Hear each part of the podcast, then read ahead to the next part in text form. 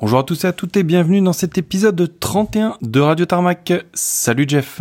Salut Polo. Alors ce mois-ci un épisode consacré au Salon du Bourget puisqu'on a pu y assister tous les deux pendant les journées professionnelles. Et oui, on va vous débriefer cette tant attendue 54e édition du Salon international de l'air et de l'espace qui accueillit d'ailleurs énormément de monde. Mais avant ça, on n'oublie pas nos rubriques habituelles, hein. vous avez l'habitude, on parlera nouvelles livrées, visiteurs exceptionnels, et là aussi en visiteur, on a eu du lourd un peu partout, en France et en Suisse. Et toujours pareil, on finira donc par nos coups de cœur et nos coups de gueule. On vous rappelle que si vous souhaitez voir les photos en lien avec l'épisode, eh bien ça se passe sur Instagram, at Radio Tarmac et Facebook. Et si vous souhaitez nous envoyer un email, l'adresse c'est radiotarmac tout attaché at gmail.com. Allez, on est parti pour une heure de spotting.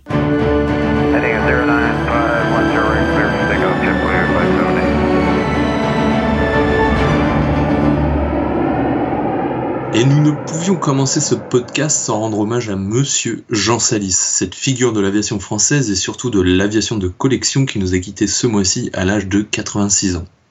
Né en 1937, Jean-Edmond Salis, fils de Jean-Baptiste Salis, lui-même pilote militaire durant la Première Guerre mondiale, est un enfant de l'aviation qui grandit dans l'atelier de restauration aéronautique qu'avait fondé son père en 1955 à Cerny.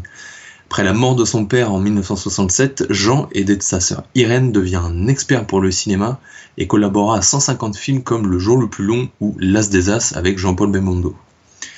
Dans les années 70, il créera un musée volant et dans la foulée, la première fête aéronautique voit le jour avec l'amicale aéronautique de Cerny, la Ferté-Alais, qui prendra d'ailleurs par la suite le nom de l'amicale Jean-Baptiste Salis et dont Jean Salis lui-même sera le premier président. Ce pilote chevronné passionné d'avions de légende avait poursuivi l'œuvre de son père pour transmettre au public l'histoire de l'aviation.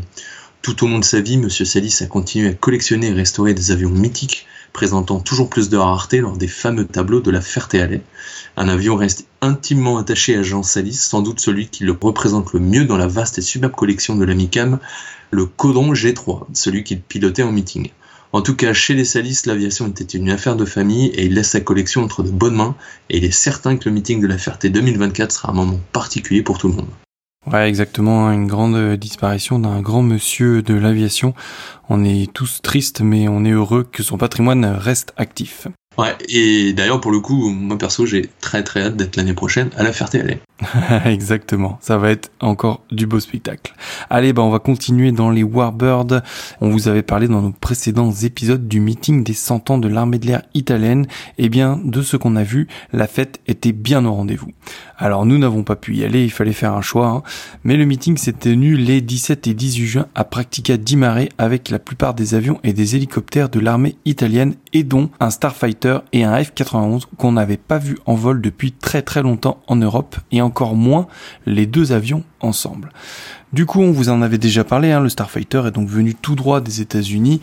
Pour rappel, hein, c'est un des avions de la société Starfighter Aerospace basée à Cap Canaveral. Donc jusqu'à tout début juin, on n'avait pas trop de détails sur l'avion qui allait venir pour le meeting. Et petit à petit, les, photos ont commencé à émerger.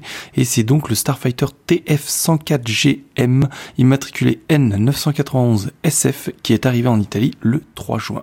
Ouais, et c'est d'ailleurs cet exemplaire qui a volé sous les couleurs italiennes au sein du 20e Gruppo basé à Grosseto sous l'IMAT MM54-258. Et d'ailleurs, il est ensuite parti aux USA en 2012 et il arbore maintenant une livrée au moins aussi noire que la fumée qu'il dégage. Exactement ça. Eh bien, si vous vous souvenez, on avait pris les paris sur la façon dont l'avion allait venir jusqu'en Europe, et c'est la solution du C-130J qui aura été retenue. L'avion est arrivé démonté le 3 juin, donc, et quelques jours plus tard, le 12, il a repris les airs. Ouais, et c'est à noter que les Italiens étaient quand même plutôt confiants sur le timing puisque c'est seulement trois jours avant les premiers entraînements pour le meeting que le Starfighter a revolé. Exactement, hein. reste à voir maintenant s'il sera immédiatement redémonté juste après le meeting pour retourner aux USA ou s'il restera quelques semaines en Europe. Ouais, moi j'avais pareil un passage au Bourget, mais bon, il n'en a rien été malheureusement. Ouais, ça c'est bien dommage, ça aurait été vraiment une des stars du Bourget. Le second avion le plus intéressant de ce meeting était à nos yeux le Fiat G91 MM6305 qui a lui été remis en vol spécialement pour l'occasion.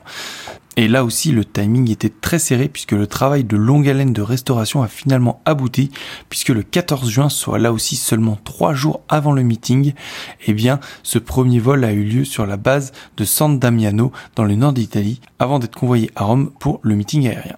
Ouais, peut-être qu'ils ont aussi fait face à certains petits problèmes. Ouais, remettre un avion comme ça, ça doit pas être facile, facile, hein, surtout qu'il n'est pas tout jeune et qu'il n'avait pas volé depuis longtemps. Donc des problèmes, ils ont dû en rencontrer.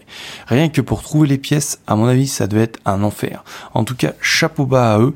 Ils ont apparemment aussi grandement été aidés par l'armée de l'air italienne qui leur a mis du matériel et des mécanos à disposition. En ce qui concerne l'avion en lui-même, eh bien le Fiat G91 a volé pour la première fois en 1956. Il a été conçu comme un avion d'attaque au sol léger et les Italiens n'auront pas été les seuls pays à l'exploiter puisque l'Allemagne de l'Ouest et le Portugal en ont aussi eu dans leur inventaire. Au total, c'est 756 exemplaires qui ont été produits et les derniers exemplaires ont été retirés du service en 1995. En ce qui concerne le MM6305, il a été repeint aux couleurs du numéro 10 des Frecce Tricolori qui vole maintenant sur MB339 comme vous le savez. On espère donc que ce magnifique G91 continuera de tourner dans les meetings italien, mais surtout européen. La France n'est pas si loin de l'Italie. Messieurs, vous pouvez traverser la frontière, on vous attend. Et on vous y attend tous ensemble. Allez, avant de passer sur les mises à jour de meeting, petit retour sur notre épisode 27 où nous parlions de l'aéroport de CDG de la fameuse autorisation à obtenir auprès de la préfecture, qui était d'ailleurs souvent un gros problème car les services de la préfecture, probablement débordés par des tâches bien plus importantes que des autorisations de spotters, ne répondaient pas ou peu à nos demandes. Eh bien, sachez que depuis le mois de juin, la délivrance de ces autorisations n'est plus du ressort de la préfecture, mais de la GTA. Et je peux vous dire que ça a tout changé. En fait, toute l'équipe de la radio Tarmac d'ailleurs a fait sa demande en juin et nous avons tous eu notre autorisation dans les 2-3 jours qui ont suivi notre demande. Donc c'est une véritable avancée car les délais de traitement par la préfecture étaient donc catastrophiques à l'époque. Donc bravo à la communauté locale qui petit à petit arrive à faire avancer les choses. Bon, il reste encore beaucoup de chemin à parcourir pour que la plateforme de CDG soit à la place qu'elle mérite, mais clairement c'est un sacré bon pas en avant. Ouais, exactement. Hein. On a été spoté à CDG juste avant de partir au Bourget et ça reste vraiment une plateforme compliquée, mais il y a quand même de chouettes spots et surtout des chouettes possibilités de photos parce que le trafic est là et quand la lumière va bien, il y a moyen de sortir du très très lourd. Allez, il ne reste plus grand chose à annoncer au niveau des plannings de meeting, hein, vu que la saison est sur le point de commencer, mais on a quand même les couteaux Delta qui ont annoncé leur date 2023. Alors malheureusement, hein, la patrouille de Mirage 2000D ne fera qu'une date cet été, et ça sera le 29 juillet à Valenciennes. Le mois dernier, on vous avait parlé de Salibi, le B-17 basé en Angleterre, qui devrait être la star du prochain meeting Air Legend en septembre. Eh bien, l'avion était cloué au sol le temps de faire des inspections au niveau des ailes, et on avait alors tous peur que ça prenne plusieurs mois et que la venue du B-17 en France soit compromise. Eh bien, ça ne sera pas le cas. Les opérations du Warbird ont confirmé que les inspections étaient terminées et la forteresse volante était autorisée à reprendre les airs. Une excellente nouvelle pour Paris-Villaroche. Sinon, pour finir, on a le Malta Air Show qui continue gentiment de nous teaser avec la venue d'un Cougar hollandais en statique. Là aussi, une belle pièce qu'on voit rarement. Ouais, eux, à force de nous teaser, ils vont pas comprendre le monde qui va arriver. Allez, j'enchaîne avec les débuts d'exploitation et on commence avec Bulgaria Air qui vient de prendre livraison de son nouvel Airbus A220. Il s'agit du LZROM, un A220-300 livré directement depuis le site de Montréal-Mirabel. Bulgaria Air exploitait uniquement des A320-200 jusque-là, mais avec leur nouvelle A220, la compagnie ajoute un nouveau type d'avion à la flotte qui offre un nouveau souffle de modernité à la compagnie. Pour info, il s'agit du premier des 5 A220-300 commandés par la compagnie. On continue avec le premier Airbus A330 aux couleurs de l'aviation royale canadienne, la RC. L'avion a été présenté officiellement à Bâle-Mulhouse et porte le numéro 002. Il est peint avec la magnifique livrée VIP bleue et blanche que l'on peut retrouver sur le CC150 Polaris immatriculé 15001. Tout comme son grand frère, le 330 porte le double titre gouvernement du Canada, Government of Canada, pour respecter donc le bilinguisme du pays. L'ARC remplacera sa flotte existante d'Airbus Polaris, dénomination locale pour l'Airbus A310 pour info, par des A330 MRTT dans le cadre du programme stratégique Tanker Transport Capability dont on avait déjà parlé il y a déjà quelques temps. Le premier avion ainsi que le suivant sont tous deux d'ailleurs d'anciens A330 de Kuwait Airways, immatriculés 9K APC et 9K APD. Le Canada renommera l'avion en tant que CC330 avec comme immatriculation 330001. L'avion présenté est le numéro de série 330002, l'ancien 9K APC. Ouais, bon par contre, hein, c'est chiant pour les Polaris hein, qui sont vraiment magnifiques et ça fait plaisir de les voir encore voler, mais bon, on savait que leur temps était compté. Ouais, ça c'est clair. Et les 310 du coup bah, sont vieux et les coûts de maintenance, comme ça explose, il était nécessaire, je pense, pour les forces canadiennes d'avoir des avions plus récents et surtout plus fiables. Ouais, et on remercie notre fidèle spotter alsacien Michael pour nous avoir envoyé les photos et les infos en avant-première. Allez, je vais continuer moi avec les fins d'exploitation et ce mois-ci, il y en a eu pas mal avec des avions vraiment magnifiques. Et du coup, bah c'est fini pour un avion que j'adore personnellement, c'est le P3 Orion. Cet avion de patrouille maritime, véritable succès en Europe à l'époque, vient de perdre un nouvel opérateur puisque la Royal Norwegian Air Force vient de mettre ses derniers Orions à la retraite. Le retrait de la flotte d'Orion a été célébré par une cérémonie à Andoya Air Station où les avions étaient basés. Cette cérémonie a aussi un double objectif car elle marque également le démantèlement purement et simplement de la base aérienne d'Andoya, qui se situait dans le nord de la Norvège. C'est donc après 54 ans de service au sein des forces norvégiennes que les P3 Orion laisseront leur place au Boeing P8A Poseidon, dont le cinquième et dernier avion a été livré fin mai 2022. Enfin, d'après les infos de Scramble, l'Argentine serait intéressée par le rachat de 3 ou 4 Orions norvégiens, mais pour l'instant rien de signé. On continue dans les retraits militaires avec le départ des C-130 de la Royal Air Force. Pour célébrer cela, hein, la Royal Air Force avait organisé un tour d'adieu qui a eu lieu le 14 juin. Trois C-130 ont donc quitté la base de Bryce Norton pour survoler le centre de l'Angleterre, le nord du Pays de Galles, de l'Irlande du Nord, de l'Écosse avant d'atterrir à Fairford. Le dernier escadron opérationnel à piloter le C-130J a également été dissous. Il s'agissait du 47e escadron créé le 1er mars 1916 et qui volait sur Hercule depuis le 25 février 1968. Pour l'occasion, le ZH870 a été orné de couleurs spéciales sur la dérive pour marquer les 56 ans d'opération du Hercule anglais. Alors initialement, hein, le ministère de la Défense avait acheté 70 C-130K livrés entre décembre 66 et mai 68. Une grande partie de la flotte a été retirée lorsque 25 C-130J ont été achetés en remplacement, livrés entre 98 et 2000. Un peu plus de 20 ans plus tard, en 2021, il a été annoncé que les C-130J Hercule seraient également retirés, la RAF ne souhaitant remplir ses missions de transport qu'avec sa flotte de 22 à 400M. Ouais, et on sait que le Royaume-Uni très satisfait de sa 400M, notamment après l'évacuation de Kaboul en août 2021 où les Atlas avaient joué un rôle majeur. Exactement. Alors une partie des C-130J de la RAF ont déjà retrouvé un utilisateur puisque 4 ont été vendus au Bangladesh, 2 à Bahreïn, mais surtout un aux États-Unis, le ZH885 qui est devenu le nouveau Fat Albert, le fameux C-130 des Marines qui accompagne la célèbre patrouille de l'US Navy, les Blue Angels. On continue dans les mauvaises nouvelles militaires puisque le temps est venu pour les Hughes H369M espagnols de prendre leur retraite. Alors le H369, hein, c'est un hélicoptère léger du constructeur Hughes, racheté plus tard par McDonnell Douglas qui finalement deviendra MD Helicopters et on connaît tous ce constructeur grâce à leur hélico le plus célèbre, le fameux MD500. Bref, les magnifiques H369 connus localement sous la désignation de HS-13 ont tiré leur révérence le 13 juin. L'escadrille 6 de la marine espagnole a effectué son dernier vol opérationnel depuis la base navale de Rota et ils laissent leur place à des tout nouveaux H135. Allez, merci Paul. Moi, je vais finir avec quelques brèves. On a notamment les Pays-Bas qui ont vendu 6 de leurs anciens Chinook à la société Billings qui devait les convertir en hélicoptères bombardiers d'eau. On a les Pays-Bas toujours qui ont aussi commandé des Caracal pour remplacer leurs Cougar. On a la Malaisie qui a acheté des Black Hawk. Euh, L'Azerbaïdjan qui a passé commande début juin de Spartan C-27J. La compagnie nigériane Maxair qui a reçu son premier 777. Air New Guinea, qui est la compagnie de Papouasie-Nouvelle-Guinée qui a commandé deux 787. Air Tanzania qui vient de recevoir son premier 767-300F, ou encore Vaner, plus localement, qui vient d'ouvrir une ligne début juillet entre Poitiers et Lyon en lettres 410. Ouais, carrément, ça c'est obligé, il faut faire euh, ce vol parce que voler en lettres 410 c'est quasiment impossible et là on en a en France. J'espère juste que les billets vont pas être hors de prix. C'est clair. Allez, on passe tout de suite aux nouvelles livrées.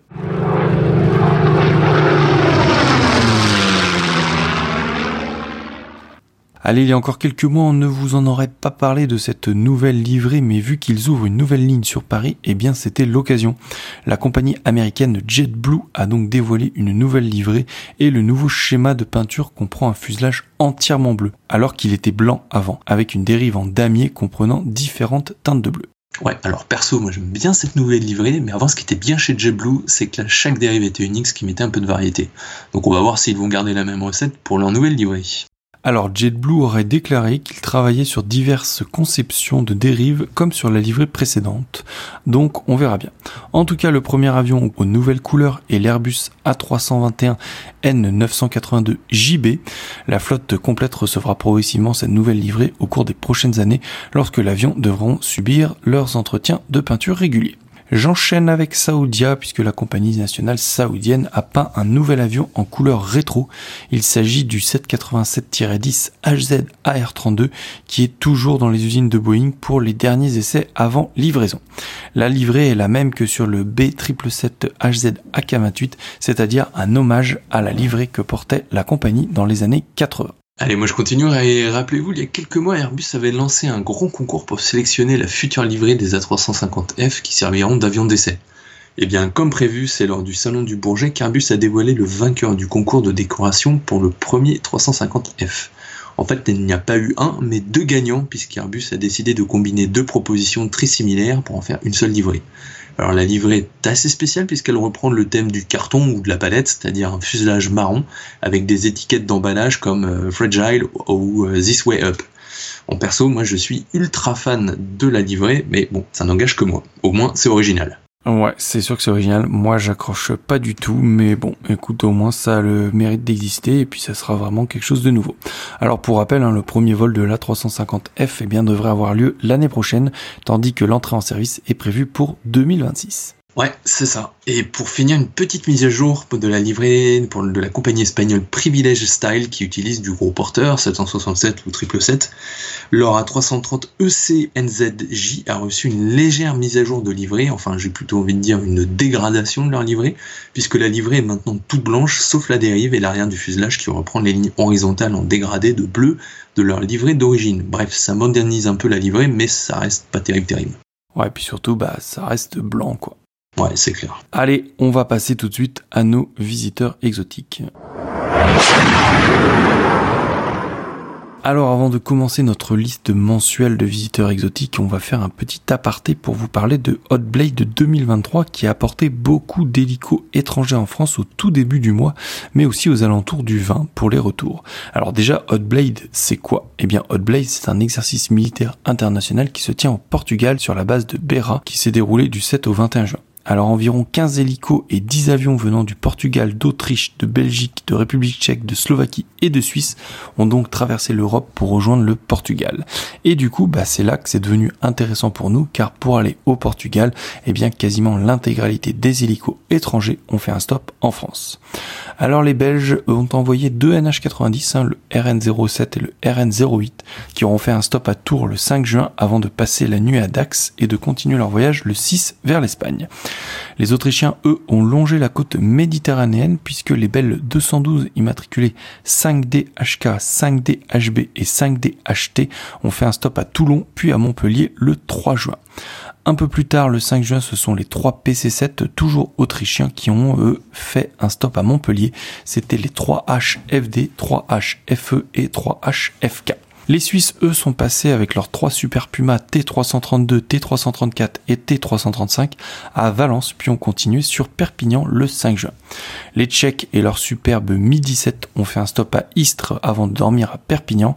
Il s'agissait du 98-37, 98-06 et 98-25. Pour finir, le plus discret de tous et aussi peut-être un des plus rares, c'est le Blackhawk slovaque 74-45 qui aura fait une escale entre l'Allemagne et l'Espagne uniquement sur l'aéroport de Béziers. Pour le retour, eh bien, les Mi-8 tchèques ont fait un stop à Istres, le Blackhawk lui s'est arrêté à Montpellier et les Belges autrichiens ont fait un stop à Avignon et tout ça c'était le 22 juin. Eh ben, il y avait du beau monde pour une seule journée. Allez, bon, on commence le, notre tour de plateforme française avec un aéroport dont on parle pas souvent, c'est Metz-Nancy-Lorraine.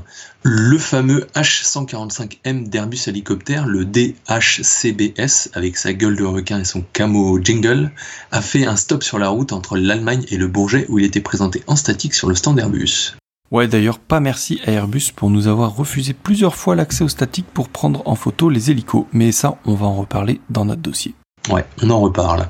À Dijon, le 2 juin, très très belle visite du Casa 235 de l'armée sénégalaise. Il s'agissait du 6 WTTD qui arrivait de Séville et qui est reparti sur Varsovie. On part à Cherbourg maintenant avec la commémoration du 6 juin oblige. Pas mal de beaux transports sont passés par Cherbourg. On a eu d'abord deux C-130J de l'US Air Force, un A400M allemand et un Merlin de la marine anglaise. Il y en a sûrement eu plus, mais on n'a pas trouvé malheureusement toutes les infos. Ouais, et puis surtout, l'année prochaine, ce sera les 80 ans du D-Day. Et là, à mon avis, il va y avoir beaucoup de matos en Normandie. Donc je pense qu'il va falloir réserver nos places rapidement. Ouais, je me demande si ça vaudra pas quand même le déplacement, tout ça. Ensuite, on passe à Bordeaux le 16, où c'est l'arrivée de quatre avions bien bien spéciaux qui viennent de très très loin, puisqu'ils arrivaient d'Australie. Ouais, c'est sûr que des avions en immatriculation australienne, je pense pas qu'il doit en avoir souvent à Bordeaux. Surtout pas quand on parle d'AT-8T Air Tractor. Alors pour ceux qui ne connaissent pas le Air Tractor, c'est un avion léger conçu à la base pour faire de l'épandage agricole. Avec le temps, ces usages se sont diversifiés et ces avions qui fait maintenant de la lutte anti-feu. Comme je vous l'ai dit, cet avion léger et extrêmement maniable qui est très précieux dans le largage de précision. Du coup, je ne sais pas si vous avez fait le lien, mais Australie plus avion léger égale très gros trip pour venir en France. En fait, ils sont partis le 10 juin pour faire Adélaïde en Australie, Port Ekland puis Colombo, Muscat, Hurghada, Malte et puis finalement Bordeaux. Pourra donc admirer les VH-ODH, VH-ZBI, OUM et OUN sur Mérignac en espérant qu'ils volent le moins souvent possible. Ouais, moi je suis content qu'on voit ce genre d'avion en France, mais clairement qu'on soit obligé d'aller chercher des avions en Australie, c'est qu'on a vraiment un gros problème de moyens et surtout que le dramatique changement climatique que l'on vit doit vraiment être pris au sérieux car on ne va pas pouvoir continuer comme ça longtemps. Ouais, surtout que ce genre de routing, ça va pas jouer, enfin, ça joue complètement en faveur des, écologistes en fait et des anti, euh, anti-aviation. Sans parler du budget qu'il faut pour faire venir quatre avions. C'est clair. Mais bon, ça pourrait faire l'objet d'un sujet à part. Ouais. Ensuite, le 17 juin, passage des Red Arrows, la patrouille acrobatique anglaise, en stop fuel lors de leur transit vers Beira au Portugal, où ils participaient au Beira International Air Show.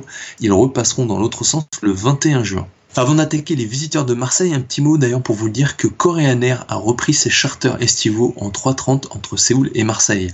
Vu qu'ils vont venir toutes les semaines, nous ne donnerons pas tous les détails vu qu'on va le considérer comme régulier tout l'été du coup. On a eu un petit passage le 10 juin de la 400M de la Royal Air Force, le ZM4418. Il arrivé de sa base de Bryce Norton et il est reparti sur Malte.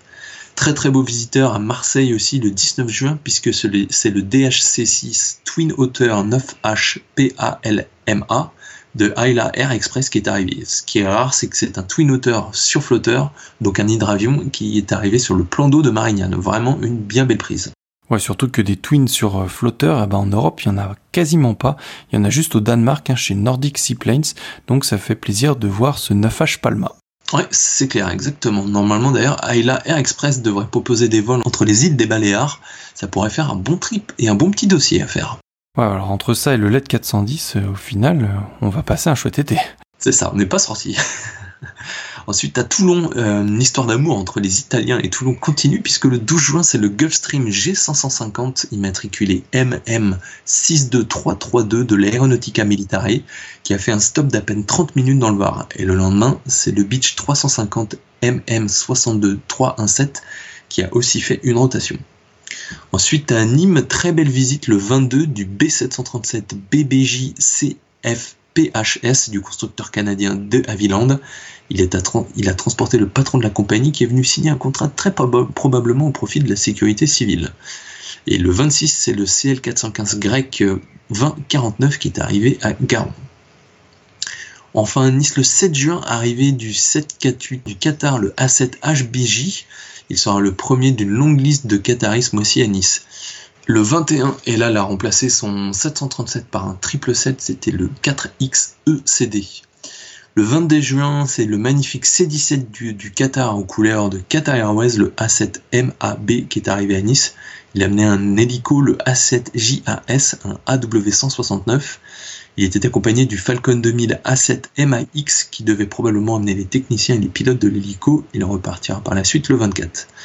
Et le même jour, le 24, donc, et toujours concernant le Qatar, le 340 A7 HHK est venu en éclaireur Et le lendemain, toute la flotte du Qatar a suivi, puisque le 25, c'est le B747-800 A7 HHF et le 330 A7 HJJ, suivi du 330 A7 HHM qui ont débarqué sur la côte d'Azur. Et pour finir, le 26, c'est le 34200 H7 HHK qui a fait son arrivée sur la plateforme niçoise. Enfin, le 26, passage d'un V22 Osprey de l'US Air Force. Et pour finir, le 27, un autre C-17 à Nice, pour le coup celui de la Royal Air Force. C'était le ZZ 174. Ouais, euh, les Qataris sont de retour à Nice comme à la grande époque, ça annonce un été super sympa. Allez, on bascule sur Châteauroux puisque le 2 juin on a eu la rotation du C-130 pakistanais 4189. Magnifique visite le 12 juin à Châteauroux de deux Grumman C2 Greyhound de la marine américaine. Il s'agissait du 162-149 et du 162-172. Ils arrivaient d'Oslo et ils sont repartis sur l'Espagne pour sûrement rejoindre leur porte-avions l'USS Gerald Ford. Le 12 toujours, on a aussi eu le C-130 grec 752 qui a fait une rotation. On part sur Lyon avec le 2 juin le passage d'un CRJ 200 canadien, le CFXHC, qui a la particularité de porter la livrée blanche de l'ONU. Il arrivait d'Islande. Le 6 arrivé du Learjet 45 du gouvernement irlandais, le 258. Le 10 c'est le, Beluga XL numéro 2 qui a dérouté sur Lyon. Et le 19 c'est l'arrivée du 319 ACJ HL 8080 venu pour faire la promotion de l'exposition universelle qui aura lieu en Corée du Sud en 2030. Il repartira le 21. Le 9 juin à Lyon-Bron, passage d'un rare C12C Huron de l'US Air Force. Alors le C12C1, c'est le nom militaire du Beach 350. Il s'agissait du 76 0164 et il arrivait de Belfast. Passage le 17 de l'Agusta 169 avec patin, ce qui n'est pas très commun, des douanes italiennes avec leur magnifique livrée jaune et verte. Il s'agissait du MM 82055 qui se rendait au Salon du Bourget où il était présenté durant l'exposition statique sur le stand de Leonardo. Et pour finir, passage le 25 juin du MH90 de la marine italienne, le MM 80629. On part à Chambéry, direction la Savoie, avec le passage d'un avion qu'on ne voit jamais là-bas. C'est l'un de nos E2 Hawkeye de la Marine nationale. Il s'agissait du numéro 3 qui a fait un stop montagnard le 14. Saint-Étienne maintenant le 26 stop du Bell 429 CF NFO, qui était le 429 présenté en exposition statique au Bourget. À Valence maintenant le 27, passage d'un que danois, le N977. Avignon le 15 juin, très beau passage de deux P51 Mustang. Les deux Warbirds ont fait un stop sur la route vers les 100 ans de l'aéronautique italienne qui ont eu lieu, comme vous le savez, à Practica di Mare. Charles de Gaulle, gros début de mois CDG hein, avec l'arrivée le 5 juin d'un E4B américain, le fameux Doomsday Plane, le 747 blanc de l'US Air Force. Il s'agissait du 73 1676. Alors c'est plutôt un habitué de Bruxelles hein, lors des réunions de l'OTAN, donc le voir à CDG c'était vraiment une belle surprise. Il était accompagné du C17 03 31-20 et tout ce petit monde était venu pour les commémorations du 6 juin en Normandie et ils sont repartis le soir du 6 sous une lumière magnifique. Le 8 juin, C-17 des Émirats a posé à CDG aussi. Le 21, on a eu le passage du G650 HL 8372 qui porte lui aussi les marquages de l'exposition universelle de Busan en 2030. Toujours chez Gulfstream, mais le 22, cette fois, c'est le Gulfstream de la Pakistan Air Force, le J755, qui a été vu. Pour finir le 22, arrivée du 340-600 de Conviasa, le YV 3545 qui volait pour le gouvernement cubain. Il repartira sur Évreux le lendemain pour continuer sur Cuba. Direction Orly maintenant avec l'arrivée le 21 juin du 737 du gouvernement colombien, le FAC 001. Il repartira le 25 sur Lisbonne avant de traverser l'Atlantique. On part à Genève le 11 juin puisque Turkish a envoyé pour la première fois un 787 à Genève. Il s'agissait du TC LLM. Le 13, c'est le 787 S2 AJV de Biman Bangladesh qui a posé à Genève pour une visite officielle. Il repartira le 16. Le 14, c'est l'Embraer E2 PR ZIQ qui a fait un stop à Genève avant de monter au Bourget. Il était accompagné par toutes les machines d'Embraer, c'est-à-dire les deux E390 Millennium et le Super Tucano PT ZTU. Tout ce petit monde repartira par Genève après le salon le 22 pour rentrer au Brésil, sauf un des KC 390 qui est parti en Grèce. Le 15 juin, débarquement africain à Genève pour un mini sommet avant de partir en Russie. On a donc eu le 767 3C MAG de Seiba International, le 737 ZSRSA sud-africain, le 737 YI ASF de la République d'Irak, mais surtout le Fokker 70 du Kenya CAF 308, clairement une superbe coche car il est vraiment inchopable. Le 24, alors que les Qataris prennent leur quartier à Nice, eh bien les Émiratis, eux, arrivent à Genève comme tous les ans. Et c'est le C-17 1224 qui est arrivé le 24 avec à son bord un AW-139, un hélicoptère du coup, qui restera dans la région comme tous les étés pour transporter les VIP. Le C-17 lui repartira le lendemain, le 25. Petit C-17 d'ailleurs qui ne portait aucun marquage. C'est ça, comme quasiment tous les C-17 Émiratis. On part à Berne, la capitale suisse qui a reçu la venue le 12 juin d'un C-130 suédois, le 84008, et le 16 c'est le 84007 qui reviendra. On reste en Suisse, direction Payerne, la base militaire, puisqu'au début du mois c'est le C-130J danois B536 qui est venu une semaine pour faire des exercices de parachutage. Direction Bruxelles avec une belle activité, puisque le 7 juin c'est l'arrivée du 340 PZ TCW de Suriname Airways. Il arrivait pour maintenance et il est reparti le 10. Le 14 juin, arrivée du 757 VP BBE qui a mené le groupe d'Europe de Guns N' Roses. Et le lendemain, réunion de l'OTAN oblige, arrivée de l'E4B 73 16 76, le même qu'à CDG, mais lui était accompagné du C17 99 209. Pour finir, une belle pépite pour nos amis réunionnais avec l'arrivée du 747 TFAMM Destral et c'était le 2 juin. Ouais, et d'ailleurs, on en profite pour euh, demander à, si vous êtes spotter réunionnais, n'hésitez surtout pas à nous envoyer des infos et des photos, histoire de continuer notre maillage d'informateurs. Ça permettra un peu de combler un peu certains manques sur les plateformes réunionnaises. Exactement, et on peut en dire la même chose au niveau de la Martinique. Si vous nous entendez là-bas, les Caraïbes, on vous attend. Merci Polo pour ces petits visiteurs exotiques. On va passer maintenant à notre dossier du mois sur le Salon du Bourget. Allez, comme vous l'avez peut-être remarqué via nos stories sur Instagram, nous étions présents au Salon international de l'air et de l'espace du 19 au 23 juin dernier et on va vous faire un petit dossier spécial de cette édition 2023. Quatre ans après la précédente, hein, merci le virus.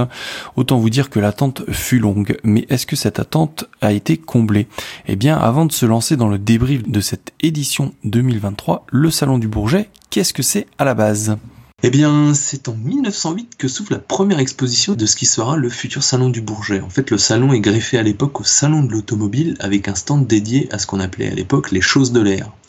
L'exposition avait alors lieu au Grand Palais de Paris sous l'initiative d'André Granet et Robert Ernaud Peltery, deux pionniers de l'industrie aéronautique française.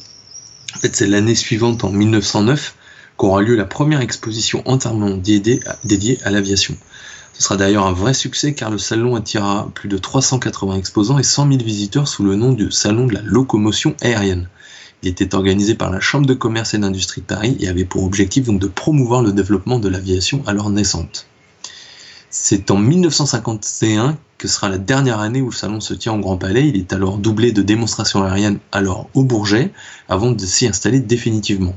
André Granet à l'époque avait alors décidé de construire un bâtiment plus grand pour accueillir plus d'exposants conscients du très fort potentiel que représentait cette manifestation à la fois pour le public et pour l'industrie. Au fil des années, le salon a connu une croissance significative et est devenu une plateforme majeure pour les constructeurs d'avions, les équipementiers, les compagnies aériennes et les professionnels de l'aérospatiale. Il a également été le lieu de présentation de nombreux avions emblématiques et de percées technologiques dans le domaine, surtout pour l'époque. On pourra retenir d'ailleurs certains événements importants de l'histoire de l'aviation et de l'aérospatiale, comme la présentation de la Caravelle en 1955, le premier vol supersonique du Concorde en 1969, ainsi que les présentations du 747 Jumbo Jet et la présentation de la navette Enterprise en 1983, ou encore l'introduction de la 380 en 2005. Mais aussi, malheureusement, le salon sera le théâtre de plusieurs crashs lors de démonstrations aériennes, dont notamment celui du Tupolev 144 en 73, faisant 14 morts et 28 blessés. Traditionnellement réservé aux professionnels de l'industrie, le salon sera d'ailleurs ouvert au grand public qu'à partir de 1953, avec la création d'une journée publique pendant laquelle les visiteurs peuvent découvrir les expositions, les avions et les démos en vol. Alors du coup, faisons un petit retour sur cette édition 2023 avec pas moins de 158 appareils présentés, 2500 exposants, le tout venant de 47 pays différents. Il y avait pas mal de belles choses à voir en militaire, civil ou encore en aviation générale, mais globalement, c'était pas un grand salon à mon avis. Ouais, c'est ça en fait. On va commencer d'ailleurs par le civil puisque les grands constructeurs d'avions de ligne étaient forcément attendus. Et le moins qu'on puisse dire, c'est que Boeing n'a pas déçu. De toute façon, tout le monde n'attendait qu'une seule star, c'était le 779X, et là, il était là, répondant à toutes les attentes du public, avec une démo toujours aussi péchue pour un avion de ce gabarit. C'est simple, Airbus n'a même pas cherché à lutter, vu qu'ils n'ont même pas proposé de démo de gros porteurs, que ce soit le 350 ou le 330 Neo. Le 777X est vraiment un monstre et il va faire mal une fois arrivé sur le marché. Ouais, d'ailleurs pendant le salon on a appris que c'est Emirates qui éprouverait la machine au cours de l'année 2024 pour tester ses itinéraires potentiels avant une certification toujours attendue en 2025. Ouais, et en plus d'ailleurs du 777X, Boeing était venu avec son prototype de 737 MAX 10 et d'un 787 Dreamliner repeint aux couleurs de la compagnie récemment annoncée Riyadh Air. Exactement, et nous avons eu le privilège de pouvoir interviewer monsieur Vincent Coste, hein, le responsable commercial de toute la compagnie, qui nous a accordé une entrevue pour nous présenter Riyadh et leurs ambitions futures. Ouais, c'est ça. Et cette toute nouvelle compagnie annoncée officiellement en mars dernier a fait sensation au Bourget cette année avec un magnifique B787 violet en exposition statique. Alors je dis violet exprès, mais en fait Monsieur Coste nous a expliqué la signification de cette livrée, qui n'est pas vraiment violette, mais plutôt lavande, car figurez-vous qu'il y a de la lavande sauvage en Arabie Saoudite. Bon, tout comme vous, pour moi, l'Arabie Saoudite, c'est le désert. D'ailleurs, la livrée de la Saoudia est de couleur sable. Et c'est justement pour effacer cette idée que Riyad Air a décidé de prendre le contre-pied sur cette idée reçue. En effet, la couleur lavande symbolise l'hospitalité saoudienne. Les lignes en bas du fuselage représentent, elles, la canopée des tentes du désert. Dans une idée de modernité, le logo, lui, représente un R pour Riyad, mais aussi pour les ailes d'un oiseau et la calligraphie saoudienne.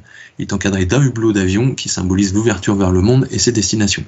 Ouais, et du coup, en parlant de destination, est-ce qu'on sait qu'est-ce qu'il en est? Eh ben pas vraiment, ouais. on sait que Riyad, capitale de l'Arabie Saoudite, je vous le rappelle, n'est pas très bien desservie en ligne directe par Saoudia, vu que son hub est à Jeddah. D'où l'idée de fonder une deuxième compagnie nationale, Riyad Air, donc, qui évitera aux Saoudiens de devoir transiter par un hub régional pour se rendre dans les grandes destinations internationales. En effet, Riyad est la capitale du G20 la moins connectée de toutes les capitales du G20, on a donc un énorme besoin de connectivité.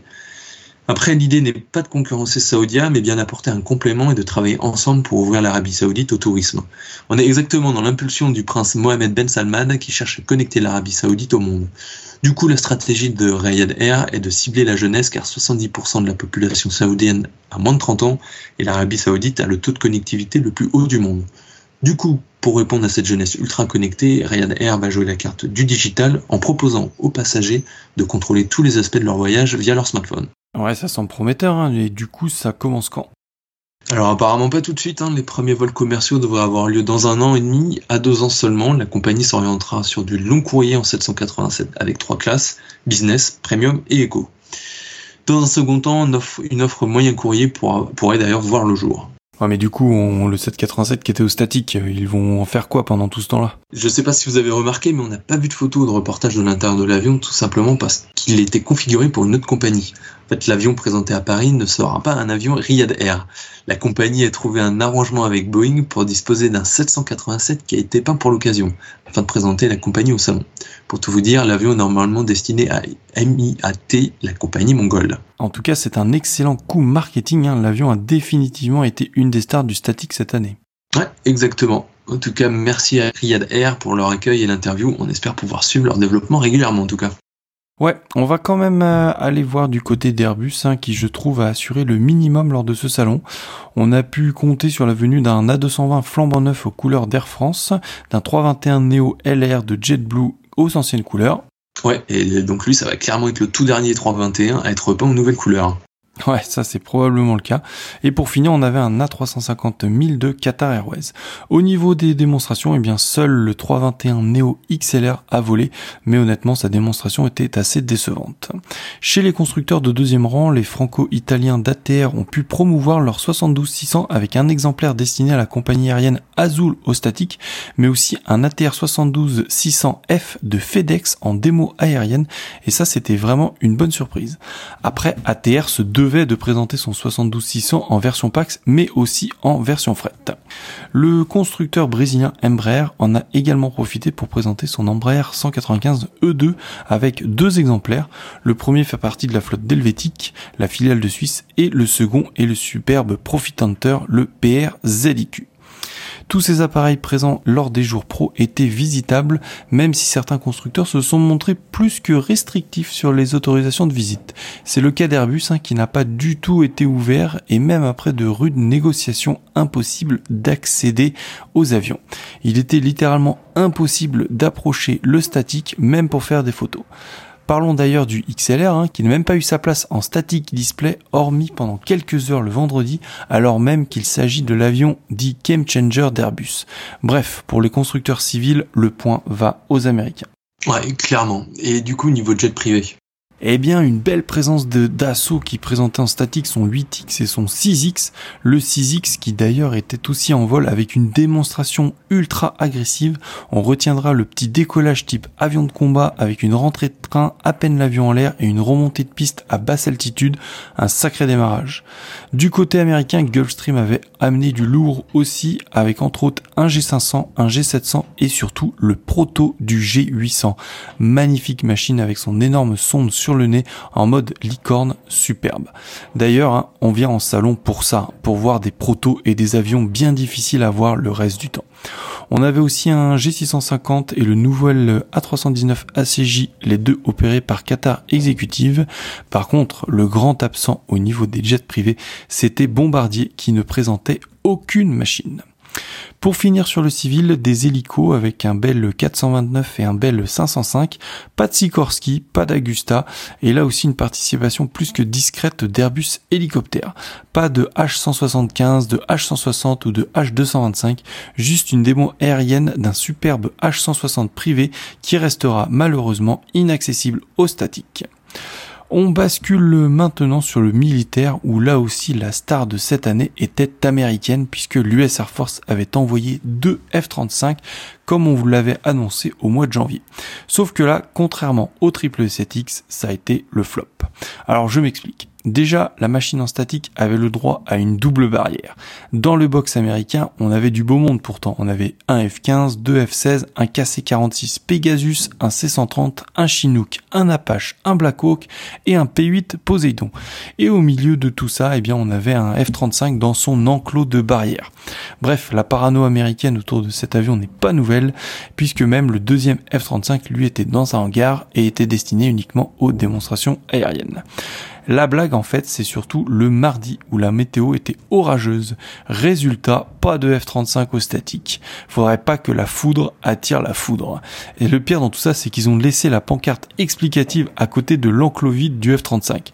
Résultat, tous les F-35 bashers se sont fait un plaisir de tailler la bête sur les réseaux. Ouais, et maintenant pour le reste des avions de combat, Dassault et le ministère des Armées avaient mis d'ailleurs le paquet avec pas moins de 3 rafales en statique deux R et un Marine et aussi le magnifique Mirage 2000B numéro 501 avec sa livrée spéciale bande et Rafale. Vraiment super.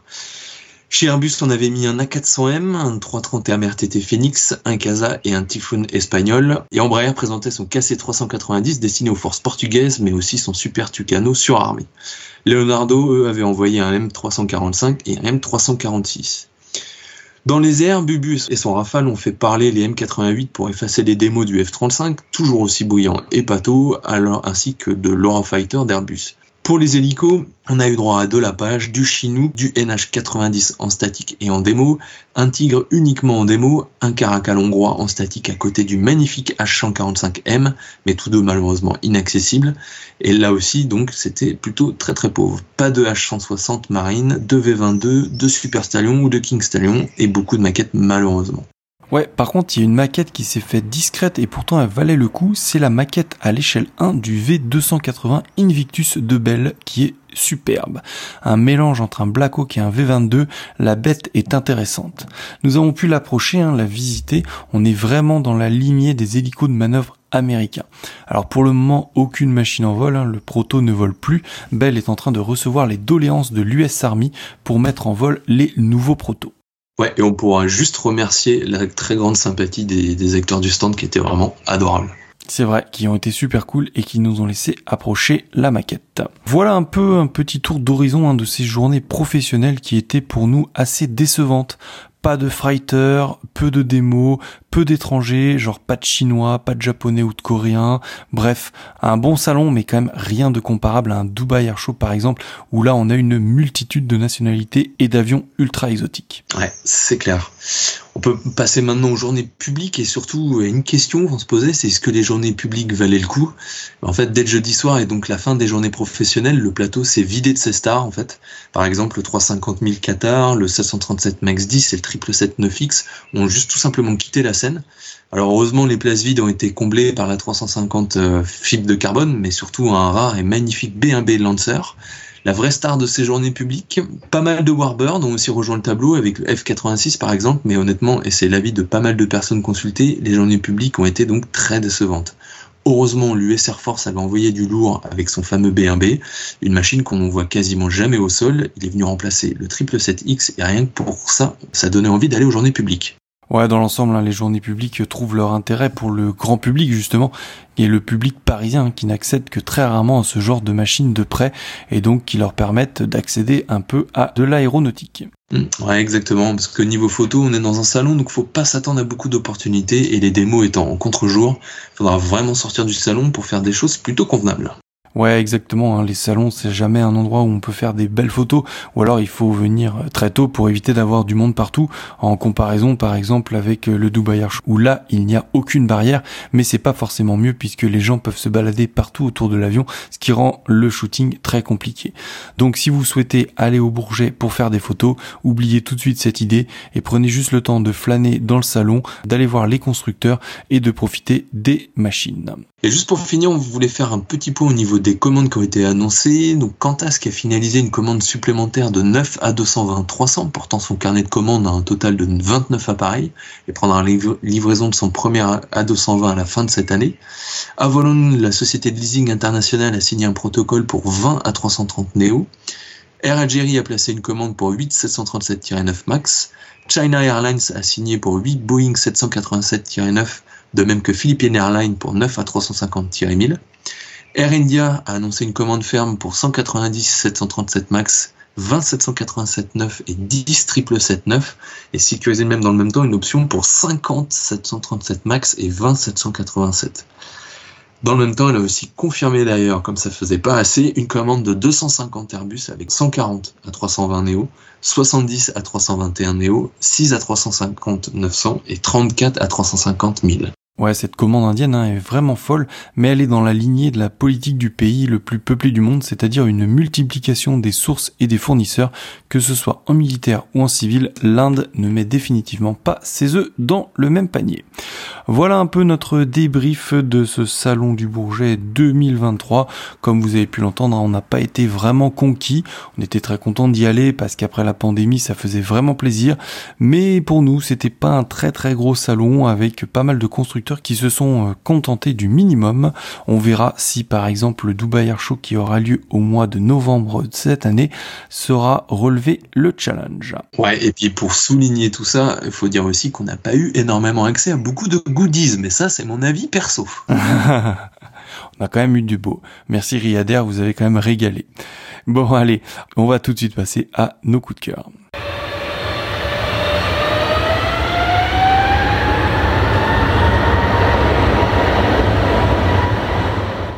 Et allez, ce mois-ci, je voulais vous parler d'une société bulgare, l'entreprise Dronamix, donc une entreprise en Bulgarie qui est en train de petit à petit révolutionner le monde du fret aérien moyenne et courte distance, et donc je trouve le business model particulièrement intéressant.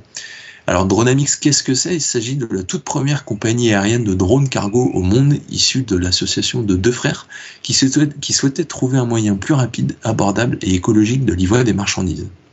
Alors développeurs et opérateurs de leur propre drone longue portée spécialement conçu pour le fret, la société a donc créé le drone Black Swan, une machine qui de loin pourrait presque faire penser à un PC-12 sans houblot, long de 8 mètres, de 16 mètres d'envergure, capable de transporter 350 kg sur un rayon d'action allant jusqu'à 2500 km.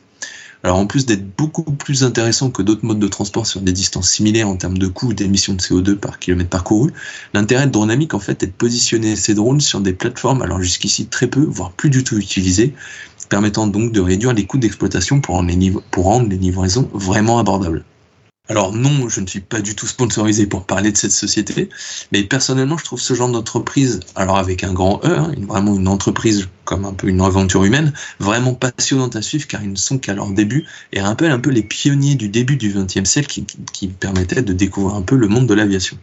Alors la compagnie est même déjà devenue, pour information, le premier partenaire stratégique de l'IATA, l'Association internationale du transport international pour les drones dans le monde, et a même signé un accord de partenariat exclusif pour développer ce mode de livraison avec DHL, autant dire qu'il y a du potentiel. Ouais, moi les drones, euh, j'ai toujours un peu de mal. Hein. Je sais qu'on va y venir et qu'on en verra de plus en plus mais pour l'instant, j'ai encore du mal. Allez, bah du coup, puisque toi tu parles de modernité, moi je vais vous ramener dans du bien fumant, du bien polluant, puisque rappelez-vous, il y a quelques mois, je vous avais parlé du MiG-23 Flogger américain qui avait été vu lors du Sun and Fun de Floride. Et eh bien aujourd'hui, je vais vous reparler d'un autre MiG américain, le N711 MG. Alors cet avion, hein, c'est un MiG-21 UM Fishbed codé 7505 qui porte les couleurs polonaises. Livré à la force polonaise en juin 73, il sera retiré du service en novembre 92. Il partira aux USA en février 99 pour s'installer à Lake in the Hills en Illinois, au nord-ouest de Chicago. Son certificat de navigabilité confirmé en août 2003, il fera un passage remarqué à Oshkosh en 2010. Et ensuite, plus rien. Il est revendu en 2013 à Gulf Flight et sera transféré en Floride et c'est donc après 10 ans de stockage et de restauration que la machine retrouve le ciel. J'en viens à ce qui me fait plaisir, c'est que hormis le fait que de voir un autre type de MiG voler aux US, eh bien mine de rien, les US, eh ben ça va bientôt devenir le meilleur endroit pour aller voir du MiG. Il y en a quasiment plus en Europe, hein, il reste quelques MiG-29 en Pologne et en Bulgarie. Aller en Russie, autant dire qu'on oublie pour les dix prochaines années. Du coup, bah ça limite vachement les choix. Et là, cet été, si vous souhaitez, vous allez à Oscotch et au même endroit, vous pourrez cocher du MiG 15, du 21, du 23 et du 29. C'est terrible et tellement cocasse de se dire que c'est aux US que tu peux facilement voir du MiG. Perso, ça me régale. On va tellement baver quand les photos du passage avec le flogger, le fishbed et le fulcrum vont sortir, ça va faire super mal. Les trois machines fumantes dans le même tableau, ça va être superbe. Dommage qu'en Europe, on n'arrive pas à garder ce genre de machine en vol, mais bon, ça donne une raison de plus de retourner spotter aux US. Ouais, c'est clair ça, ça te permettra de faire de plusieurs coups en même temps. Allez, merci à tous de nous avoir écoutés pour cet épisode 31. On se retrouve le mois prochain pour notre premier épisode de l'été. On vous souhaite un bon spotting, on vous souhaite aussi des bons meetings puisque c'est la saison qui commence. Et n'oubliez pas, si vous souhaitez voir les photos, c'est sur Instagram, at Radio Tarmac. Et si vous voulez nous écrire, nous envoyer vos photos ou vos informations, c'est l'adresse mail radiotarmac at gmail.com. Allez, bon spotting à tous et au mois prochain. Allez, ciao